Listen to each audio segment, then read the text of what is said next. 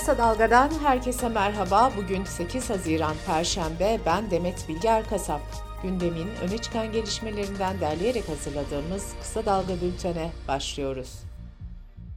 Seçim yenilgisinin ardından CHP'de Genel Başkan Kemal Kılıçdaroğlu yeni yönetimi ilan ederken değişim sesleri de yükselmeye devam ediyor.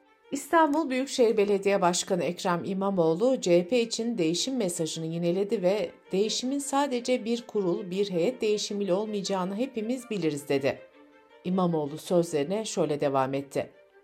CHP irtifa kaybedecek bir parti olamaz. O bakımdan en üst seviyeden bu sürecin irdelenmesi şart.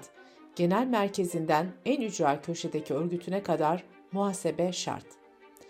Bu arada Tokat'ta CHP Erbaa İlçe Başkanı Hayri Kocaoğlu genel merkezde değişimin kaçınılmaz olduğunu belirterek istifa etti. CHP'de sosyal medyadan sorumlu genel başkan yardımcısı olarak görevlendirilen Eren Erdemse dün bir basın açıklaması yaptığı eleştirileri ve talepleri takip ettiklerini söyledi. Eren Erdem, partinin adaylarının üyelerin katılımıyla yapılacak ön seçimle belirleneceğini açıkladı. AKP İstanbul İl Başkanı Osman Nuri Kabaktepe 2024 yerel seçimleri için yeniden İstanbul sloganıyla yeni bir sağ çalışması başlattıklarını açıkladı. Radyo ve Televizyon Üst Kurulu seçim yayınları nedeniyle Halk TV, Tele1, Flash TV ve Fox TV'ye ceza kesti. Üst kurul Fox TV'nin yayınında gazeteci Çiğdem Töker'in demokrasi sandıktan ibaret değildir sözleri nedeniyle kanala %5 idari para cezası verdi. Demokrat Parti milletvekili Cemal Engin Yurt'un Sinan Oğan'ın Cumhur İttifakı'na katılmasıyla ilgili eleştirileri nedeniyle de Flash Haber'e Oğan'ı küçük düşürdükleri gerekçesiyle %3 para cezası verildi. Avrupa ülkelerine gidişte yaşanan vize sorunu büyüyerek devam ediyor. Son haftalarda pek çok sanatçı vize alamadığını açıklamıştı. Bu nedenle kimi Avrupa ülkelerinde yapılacak konserler iptal oldu. Son olarak 10. Frankfurt Türk Tiyatro Festivali'ne gidecek ekibe vize çıkmadı. Oyuncu Sumru Yavrucuk da sahneye tek başına çıkmak zorunda kaldı. Tur şirketleri ve turizm acenteleri daha önce hiç yaşanmamış bir vize krizi yaşandığını söylüyor. BBC Türkçe'den Funda Nur Öztürk'e konuşan Türkiye Seyahat Acenteleri Birliği Başkanı Firuz Bağlıkaya, kişilerin randevu alabilmek için 3-4 ay beklemek zorunda kaldığını söylüyor. BBC Türkçe yazılı açıklama yapan Avrupa Birliği Türkiye Delegasyonu Başkanı ise olağan dışı bir durum olmadığını savundu. Almanya'da bir açıklama yaparak en fazla vizenin Türk vatandaşlarına verildiğini belirtmişti. BBC'nin haberine göre reddedilen başvurularda genelde 10. madde gerekçe gösteriliyor. Bu maddede planlanan kalışa ilişkin gerekçenin inandırıcı olmadığı ve seyahat amacının net olarak belirtilmediği ifade ediliyor. Sağlık Bakanı Fahrettin Koca, SMA hastalığı konusunda son derece hassas olduklarını belirterek bu hastalığın istismar aracı olarak kullanılmasına tahammülümüz yok dedi. Bakan Koca, SMA Bilim Kurulu'nun gen terapisinin kimlere uygulanabileceğini de belirlediğini söyledi. Kısa Dalga Bülten'de sırada ekonomi haberleri var. Seçimlerin ardından ekonomik gelişmeler gündemin ilk sırasında. Döviz kurları dün rekor üstüne rekor kırdı. Dolar dün gün içinde 23 liradan, euro ise 24 liradan işlem gördü. TL'nin gün içindeki değer kaybı %7'nin üzerine çıktı. Gram altın ise 1469 lira oldu. Piyasalar rasyonel para politikası beklentisini fiyatlarken Hazine ve Maliye Bakanı Mehmet Şimşek'e eşlik edecek ekonomi kadroları ve uygulamada neler yapılacağı da piyasalar tarafından yakından takip ediliyor. Ekonomist Mahve Eğilmez kendi internet sitesinde yayınlanan yazısında kurdaki tabloyu şöyle yorumladı. Ekonomi politikası yaklaşık iki yıldır tümüyle seçime endeksli olarak yürütüldü ve ekonominin ağır yara almasına aldırış edilmedi. Bugün gelinen aşamada zembereğin boşalmasıyla birlikte dolar kuru normal düzeyine geldi. Cumhuriyet'ten Şehriban Kılıç'a konuşan Profesör Serdar Sayan ise birçok vergide artış olabileceğine dikkat çekti. Ekonomist Tunç Şatıroğlu da kur artışı nedeniyle zamların geleceğini belirterek artık tasarruf zamanı dedi. Cumhurbaşkanı Erdoğan Toprak Mahsulleri Ofisi tarafından yapılacak buğday taban alım fiyatını ton başına 8250 lira, primi de ton başına 1000 lira olarak açıklamıştı. CHP Adana Milletvekili Ayhan Barut ise maliyetin kilogram başına 8 lirayı geçtiğine dikkat çekti. Barut, taban fiyatın kilogram başına 10 lira artı 1 lirada prim olacak şekilde revize edilmesini istedi. Çalışma ve Sosyal Güvenlik Bakanlığı'nın 2022 yılı faaliyet raporu açıklandı. Rapora göre bakanlık bu yıl genç işsizliği %20'den %17.8'e indirmeyi planlıyor. Rapora göre izinsiz yabancı işçi çalıştıran 4115 işverene 116 milyon liradan fazla para cezası kesildi. Son 12 yılda çalışma izine başvuran yabancı sayısı da 12 kat arttı. AKP Grup Başkan Vekili Muhammed Emin Akbaşoğlu memur emekli maaşı ve asgari ücret zammı ile ilgili açıklama yaptı. Akbaşoğlu insanlarımızın beklentisi mutlaka karşılanacak dedi. Dünya Bankası Türkiye için büyüme tahminini bu yıl için %2.7'den %3.2'ye yükseltti.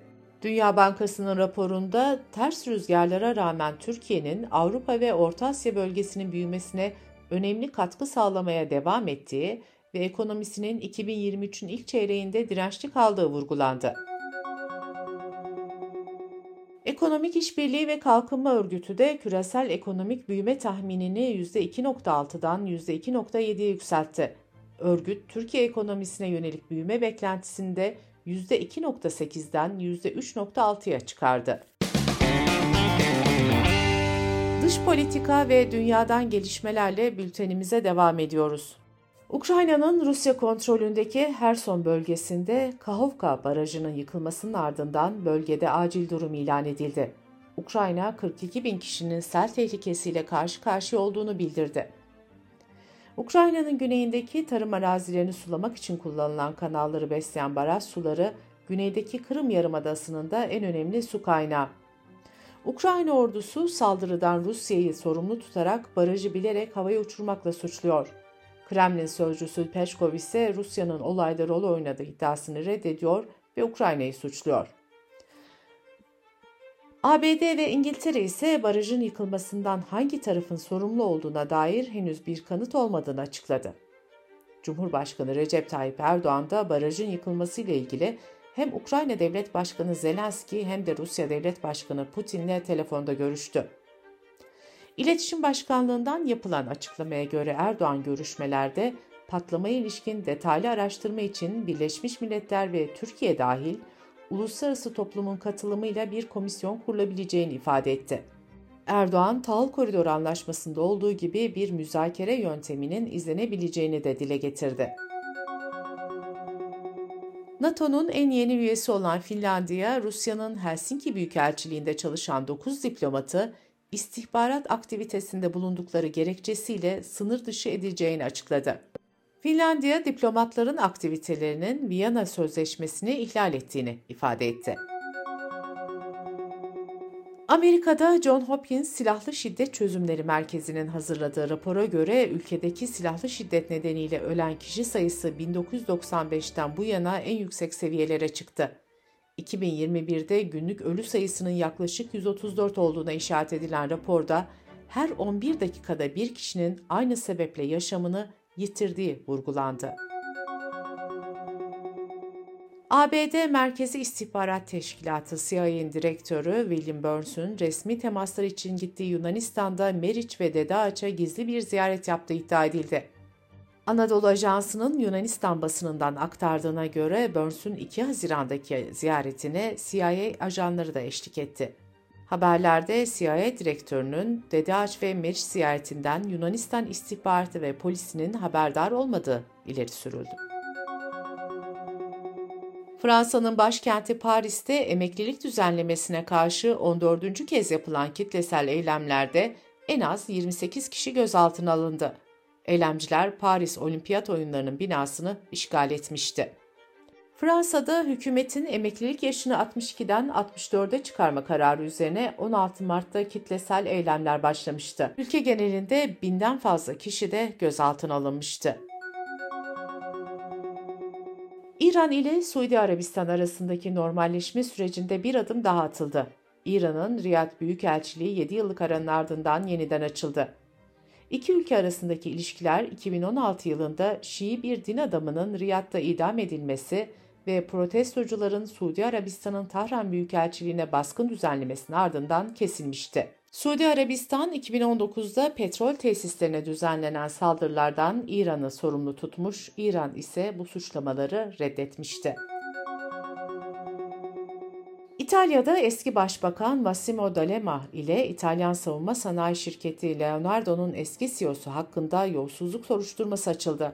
İki şüphelinin evinde arama yapıldı. Soruşturmanın Leonardo firmasının ürettiği eğitim jetiyle denizaltıların Kolombiya'ya satışıyla ilgili olduğu bilgisi verildi. İsrail'deki İbrani Üniversitesi'nden bilim insanları tarafından yürütülen çalışmada yeni bir tür sivrisinek kovucu geliştirildi. Bir tür kimyasal kamuflaj olan bu sıvı sivrisinekleri %99 oranında uzaklaştırıyor. Araştırmanın sonuçları bilimsel bir dergide de yayınlandı. Araştırma ekibi ürünün önümüzdeki yıl piyasaya sürülmesini umuyor. Bültenimizi kısa dalgadan bir öneriyle bitiriyoruz. Gazeteci Hediye Levent hem tarihi yazan hem de hikayeleriyle tarihe geçen casusların hikayelerini 7 bölümlük podcast serisinde anlatıyor. Hediye Levent'in hazırlayıp sunduğu Orta Doğu'nun Casusları podcast serisini kısa dalga.net adresimizden ve podcast platformlarından dinleyebilirsiniz.